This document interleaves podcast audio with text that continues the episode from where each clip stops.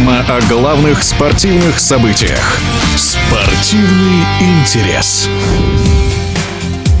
27 января состоялась встреча лидеров российской женской суперлиги по гандболу. В матче, проходившем в Ростове-на-Дону, ЦСКА одержал победу над Ростов-Доном 39-17.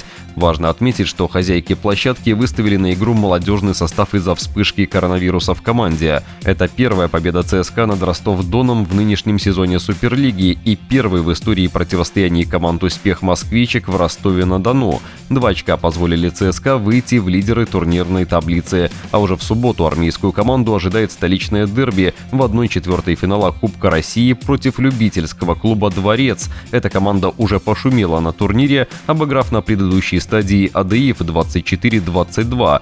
10 голов олимпийской чемпионки Ольги Акопян принесли Дворцу победу и путевку в четвертьфинал. А значит, ЦСКА, в тренерский штаб которого входит Акопян, придется непросто. Но встает вопрос, на чьей стороне будет именитая спортсменка. Об этом мы спросили у самой Ольги Акопян. Ольга, какие у вас ощущения перед четвертьфинальным матчем Кубка России и есть ли шанс вас увидеть на игровой площадке?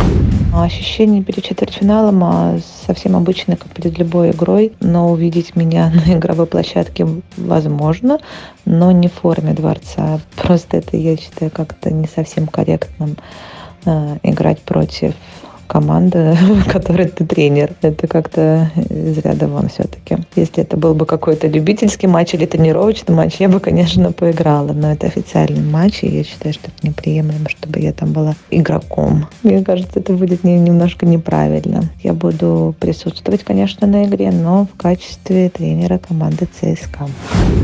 В нашем эфире была олимпийская чемпионка Рио-де-Жанейро по гандболу в составе сборной России, а ныне тренер женской команды ЦСКА Ольга Акопян.